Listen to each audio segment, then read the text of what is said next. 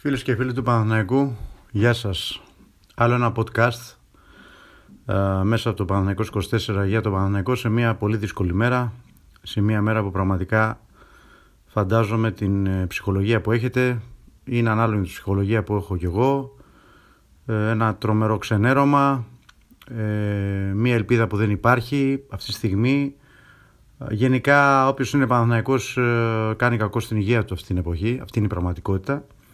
Φυσικά εδώ θέλω να πω ότι δεν πρέπει ποτέ να ξεχνάμε ότι με τον Παναθηναϊκό πιο παλιοί τουλάχιστον έχουμε ζήσει πολύ μεγάλες στιγμές και αυτό δεν ξεχνιέται και γι' αυτό για μένα ο Παναθηναϊκός θα παραμείνει και θα είναι και είναι η μεγαλύτερη ομάδα στην Ελλάδα παρότι αυτή τη στιγμή είναι σε τραγική κατάσταση.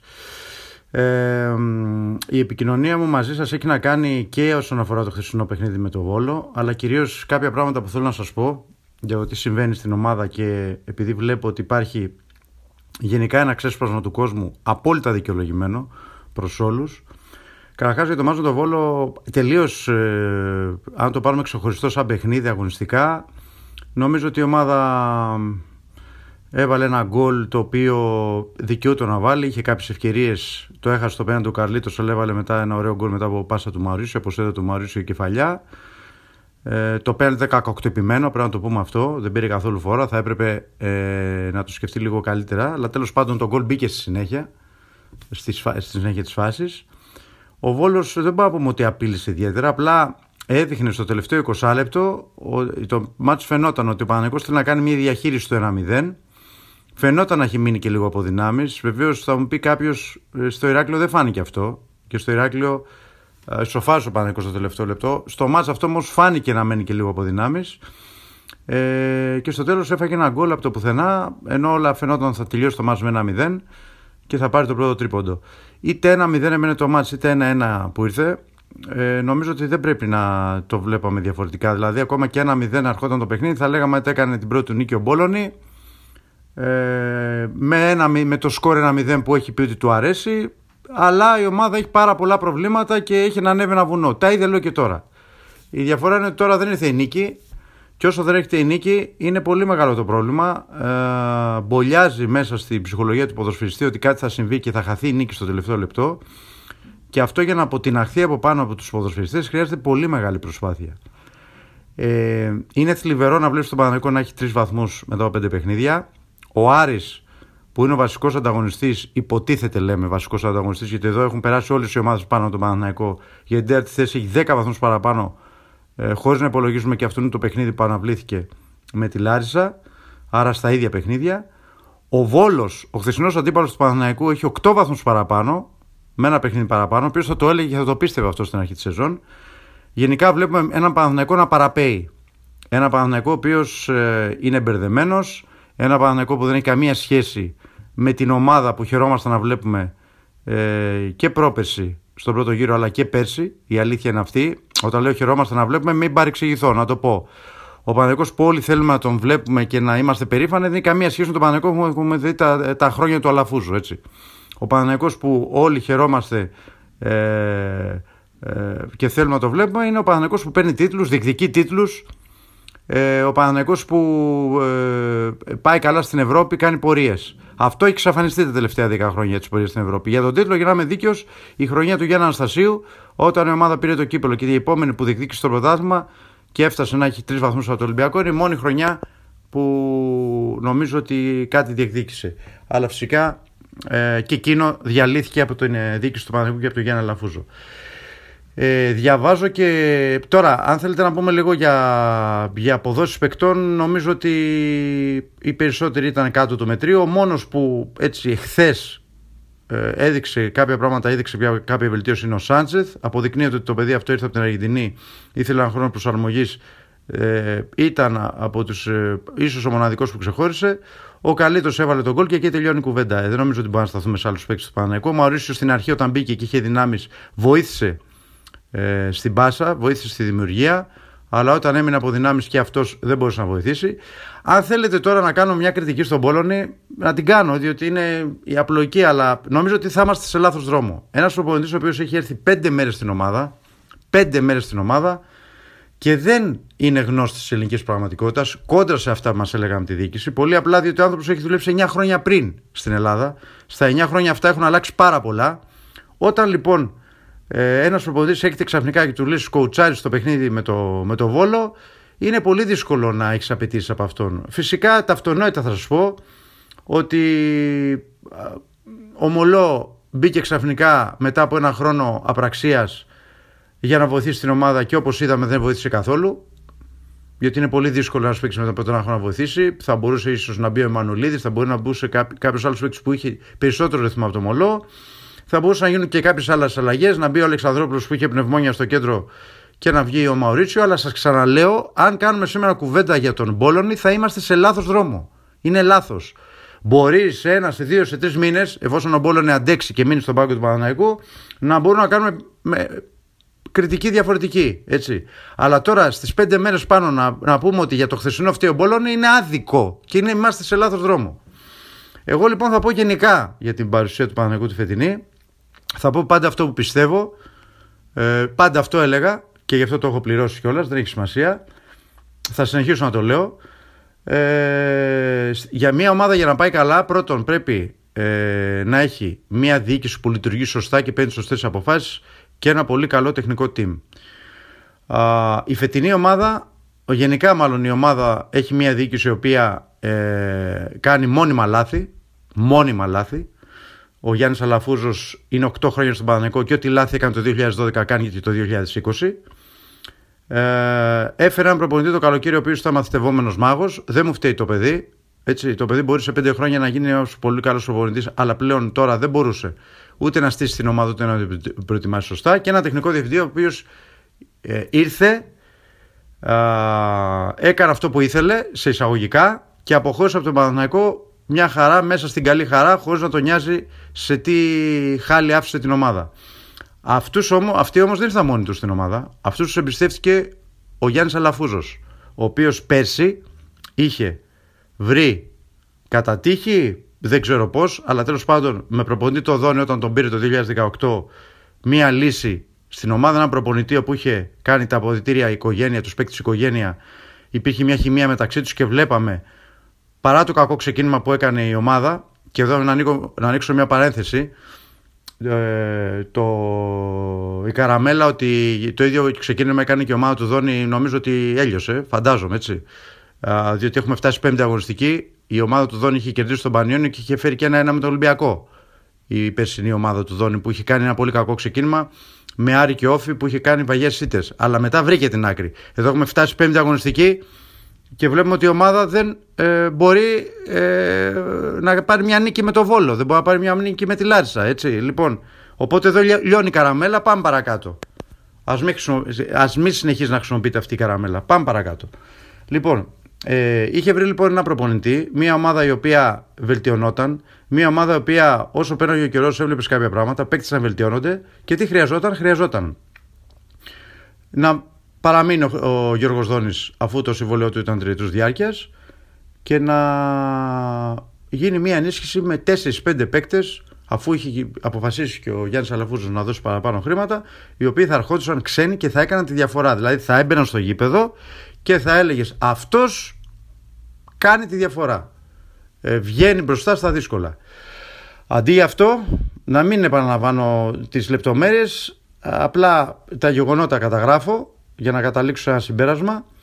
Ο Γιάννης Αλαφούζος, ε, επειδή έπαιζε ο, ο, γιος του, ο γιος του Γιώργου ο Χρήστος, εδώ ανοίγω άλλη μια παρένθεση και λέω φανταστείτε φέτος ο Χρήστος Δόνης να ήταν στον Παναθηναϊκό και να έκανε αυτά που δεν έκανε ο Αγιούπ, που δεν κάνει ο Αγιούπ ο οποίος ε, ε, κάνει πολύ ωραίες διακοπές στο Παναθηναϊκό είναι τραυματίας μόνιμα και όποτε παίζει περπατάει στο γήπεδο μόνο αυτό σας λέω φαντα... να φανταστείτε στη θέση του Αγίου να ήταν ο Χρήστος Δόνης τι θα άκουγε φέτος κλείνει η παρένθεση αυτό παιδί ε, απλά θα πω εγώ ότι έδινε την ψυχή του γιατί είναι από τις ακαδημίες του Παναθηναϊκού και ξέρει τι σημαίνει Παναθηναϊκός ε, Παρ' όλα αυτά, ε, για τη δείξη του Παναθηναϊκού και για κάποιους, οι οποίοι φυσικά οι άνθρωποι, OK, εκείνη την ώρα μετά από κάποια έτα μπορεί να τα έβαζαν με όλους τους παίκτες. Ο, ο Χρήστος Δόρη ήταν το πρόβλημα του περσινού Παναναναϊκού.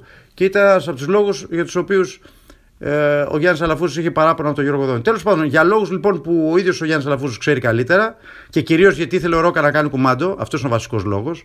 Το άλλο για τον Χρήστο Δόνη νομίζω ότι είναι μια, έτσι, ένας μικρότερος λόγος. Βασικός λόγος ότι ο Ρόκα ήθελε να κάνει κουμά, απόλυτο κουμάντο, να αφήνει τους παίκτες που θέλει για τους λόγους τους οποίους είδαμε φέτος. Διότι αν είχε έναν προπονητή με προσωπικότητα, οι περισσότεροι από αυτούς τους ξένους παίκτες δεν θα ερχόντουσαν στην ομάδα. Για τους λόγους λοιπόν αυτούς, ο Γιάννης Αλαφούζος διέλυσε μια ομάδα που είχε προοπτική. Όταν διαλύσεις μια ομάδα που έχει προοπτική, τι κάνεις, τι κάνεις; Παίρνεις τις ε, σωστότερες αποφάσεις για την επόμενη σεζόν. Βρίσκεις έναν μετά από μια έρευνα έναν πολύ καλό προπονητή, ανάλογο του Γιώργου Δόνη, α, τον φέρνεις στην ομάδα και η ομάδα έχει μια συνέχεια. Αντί γι' αυτό έγιναν τα εγκλήματα τα καλοκαιρινά, ε, στα οποία εγώ βασικά ε, θεωρώ ότι οφείλεται η κάκιστη πορεία του Παναγενικού μέχρι τώρα και νομίζω ότι έτσι όπως πάει το πράγμα σε κανένα δύο μήνες μπορεί να καεί και ο Μπόλωνη. Δηλαδή θεωρώ ότι ε, και ο Μπόλωνη είναι πολύ δύσκολο να γυρίσει μια κατάσταση γιατί ο Παναγενικό για να μπορέσει να φτάσει στην τετράδα που φτάσαμε έτσι. Να λέμε ότι επιτυχία για τον Παναγενικό να μπει στην τετράδα που πέσει ήταν αυτονόητο. Μπήκε στην τετράδα εύκολα, αλλά τέλος πάντων λέω τώρα έτσι όπως έχει καταντήσει η όλη ιστορία είναι ε, στόχος πλέον η τετράδα για να βγει ο Παναγενικός στην Ευρώπη. Θα πρέπει να γίνει μια πορεία πρωταθλητισμού στη συνέχεια. Ε, στα υπόλοιπα λίγα παιχνίδια που απομένουν μην ξεχνάτε ότι έχουμε 26 αγωνιστικές. Έχουμε διανύσει τις πρώτες 5 υπάρχουν άλλες 21 θα πρέπει ο Παναγενικός να πάρει πολλές νίκες για να μπορέσει να καλύψει τη διαφορά. Το θεωρώ αμφίβολο έως απίθανο να συμβεί αυτό. Ε, οι παίκτες ε, του Παναναϊκού, οι περισσότεροι από αυτούς που παίζουν, να το ξεκαθαρίσω ότι σε κανονικό Παναναϊκό δεν θα έπαιζαν ποτέ. Έτσι, το ξεκαθαρίζω. Θεωρώ όμως μεγάλο λάθος αυτή τη στιγμή να λέμε ότι οι παίκτες είναι losers, ότι οι παίκτες δεν μπορούν και ότι είναι αυτοί που είναι υπεύθυνοι για την πορεία της ομάδας. Όχι. Ο Παναναϊκός έχει διοίκηση loser, δεν έχει παίκτες loser.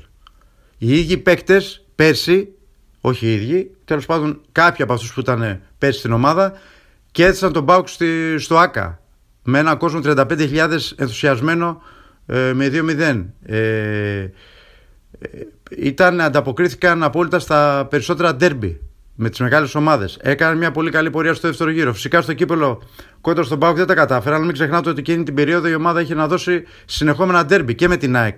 Θέλω να πω δηλαδή, και δεν συγκρίνεται κιόλας η περσινή ομάδα με το μπάτζετ που είχε, έχει 3,5 εκατομμύρια ευρώ μπάτζετ. Άρα οι ίδιοι παίκτες πέρσι είχαν άλλη εικόνα. Άρα που καταλήγουμε, καταλήγουμε σε αυτό που σας λέω. 30 χρόνια σαν ρεπόρτερ παρακολουθώ τον Παναναϊκό. 40 χρόνια σαν οπαδός, σαν φίλος του Παναναϊκού. Πάντα όταν δεν λειτουργεί καλά η διοίκηση του Παναναϊκού όταν υπάρχει πρόβλημα ψηλά οι παίκτες παίζουν χειρότερο από αυτό που μπορούν. Και όταν δεν υπάρχει ένας καλός προπονητής. Πάντα. Ακόμα και τα χρόνια του μεγάλου Σαραβάκου. Ακόμα και τα χρόνια του τεράστιου του μεγάλου Καραγκούνη. Ε, ακόμα και τα χρόνια του, του, του απίστευτου Βαζέχα. Ακόμα και τότε θυμάμαι εγώ όταν δεν λειτουργούσε καλά η ομάδα προπονητικά ή διοικητικά Λέγαμε ότι ο Σαραβάκος βάζει τα χέρια στη μέση, ο Καραγκούνης κρατάει πολύ την μπάλα και λέγαμε διάφορα. Ο Βαζέχα έχει ανοίξει μαγαζί και χάνει τα γκολ και είναι χασογκόλης. Λέγαμε τέτοια πράγματα. Αυτό είναι διαχρονικό. Προσοχή, δεν λέω, δεν συγκρίνω παίκτες. Σας είπα, σας είπα πριν από λίγο. Οι, παίκτες, οι περισσότεροι παίκτες που παίζουν σήμερα στον Παναναϊκό, σε κανονικό Παναναϊκό δεν θα έπαιζαν. Θέλω όμως να πω ότι είμαστε σε λάθος δρόμο αν λέμε ότι αυτοί οι παίκτες έχουν τη μοναδική ευθύνη. Όχι, την κύρια ευθύνη την έχει η διοίκηση. Η διοίκηση καθορίζει το πώ η ομάδα θα στηθεί, ποιον προπονητή θα έχει και αυτή τη στιγμή που θα έχει αυτό το προπονητή, πώς θα λειτουργήσει αυτός στα αποδητήρια. Αυτοί οι παίκτες λοιπόν με άλλο προπονητή που λειτουργούσε σωστά έπαιζαν το καλύτερο που μπορούσαν. Έπιαναν το ταβάνι τους. Το περσινό, αυτό ήταν το ταβάνι τους. Να βγει η ομάδα τέταρτη. Δεν είναι όμως αυτό χάλι που παρουσιάζουν φέτος. Αν μπορούμε να έχουμε κάποια παράπονα από παίκτες φέτος είναι αυτοί που ήρθαν το καλοκαίρι. Φυσικά εκεί να το συζητήσω. Εκεί δηλαδή δεν έχω δει κάποιο παίκτη. Αν εξαιρέσουμε τον Μαουρίσιο που θεωρώ ότι είναι ένας που θα βοηθήσει σε κανονικές συνθήκες, γιατί και αυτό μπορεί, μπορεί να φανεί χειρότερος από ότι είναι στην πορεία αν η ομάδα δεν λειτουργήσει. Αλλά σε κανονικές συνθήκες μπορεί να λειτουργήσει και μπορεί όντως να βοηθήσει την ομάδα. Μου δείχνει ότι είναι ένας παίκτης με προσωπικότητα. Μην λαμβάνουμε την, τη χθεσινή του εμφάνιση. Το παιδί είχε, έμεινε και από δυνάμεις. Θεωρώ ότι ήταν λάθος που έμεινε και μέχρι το τέλος. Βεβαίως και ο Μπόλον είπε ότι ήθελε την προσωπικότητά του και την εμπειρία του στην ομάδα. Μπορώ να το δεχτώ, αλλά τέλος πάντων ε, μην λαμβάνουμε υπόψη τη χθεσινή του εμφάνιση από πάνω και μετά. Είχε μείνει από δυνάμεις. Αλλά είναι ένας παίκτη με προσωπικότητα. Δεν βλέπω κάποιον άλλον εγώ. Κανέναν άλλον από αυτούς που έχουν έρθει. Καταρχάς ο Βέλεθ που έγινε ολόκληρη φασαρία το καλοκαίρι ήρθε και μπερδέψει ε, το Σέγκεφελτ. Δηλαδή άλλο Σέγκεφελτ βλέπαμε προ Βέλεθ, άλλο Σέγκεφελτ βλέπουμε μετά το Βέλεθ. Δεν λέω για χθες που έπαιξε δίδυμο με τον Μπούγκορα, αλλά έχει χαλάσει το μυαλό του, του Σέγκεφελτ. Δεν είναι ίδιος παίκτης. Άμα δείτε όλα τα παιχνίδια τα φετινά, δεν έχουν καμία σχέση με τα περσινά.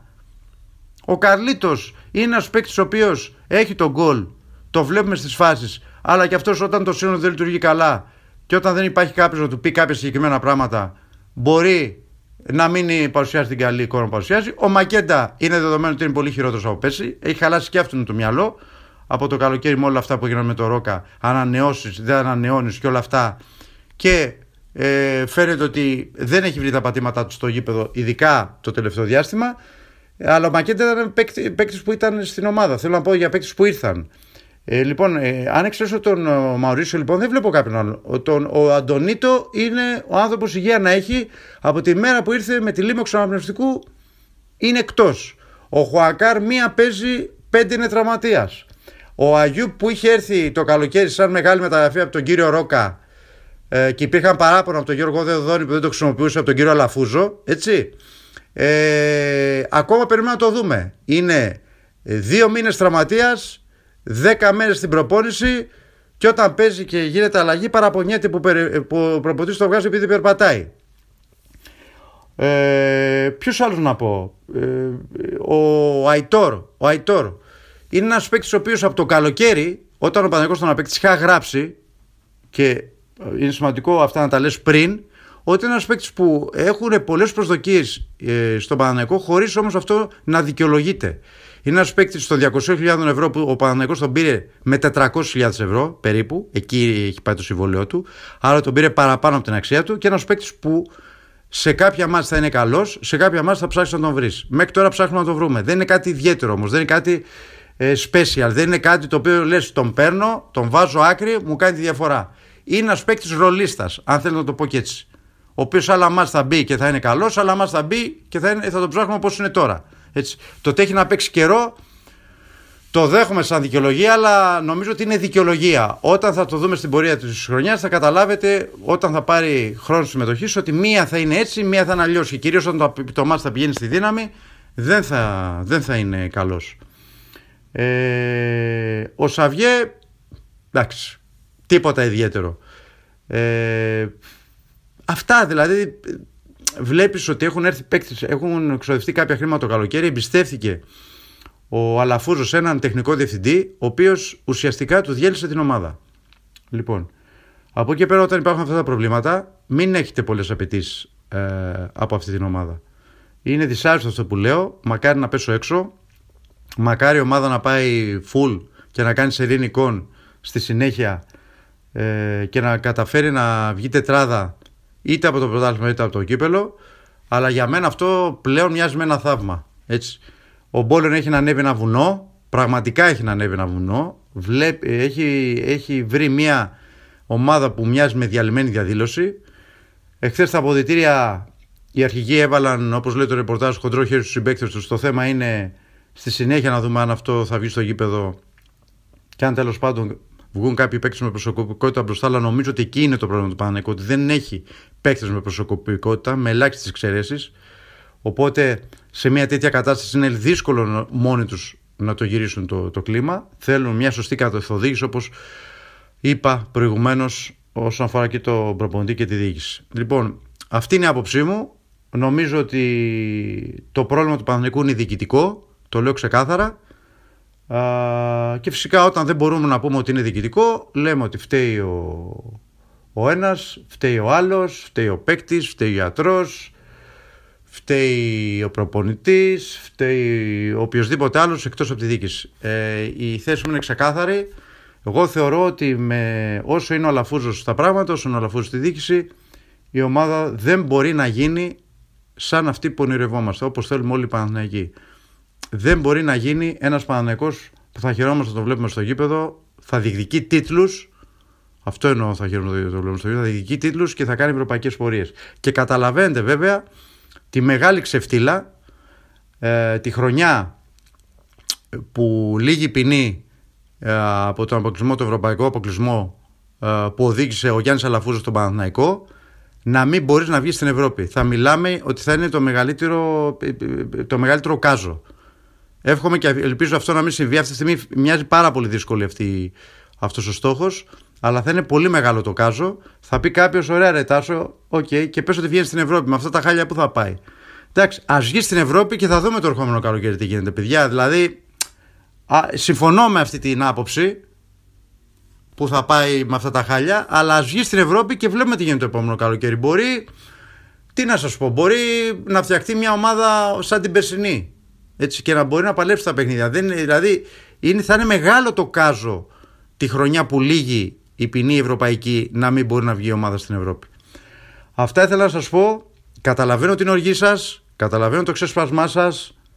Πρέπει όμως να καταλάβετε ότι διαχρονικά όταν σε μια ομάδα δεν λειτουργεί η διοίκηση και ο προπονητής παρουσιάζει και το προπονητικό team παρουσιάζει και αυτό ε, δεν πάει στον Πολώνη, το ξαναλέω έτσι παρουσιάζει αυτά τα χάλια που παρουσιάζει ο Παναθηναϊκός στη φετινή περίοδο.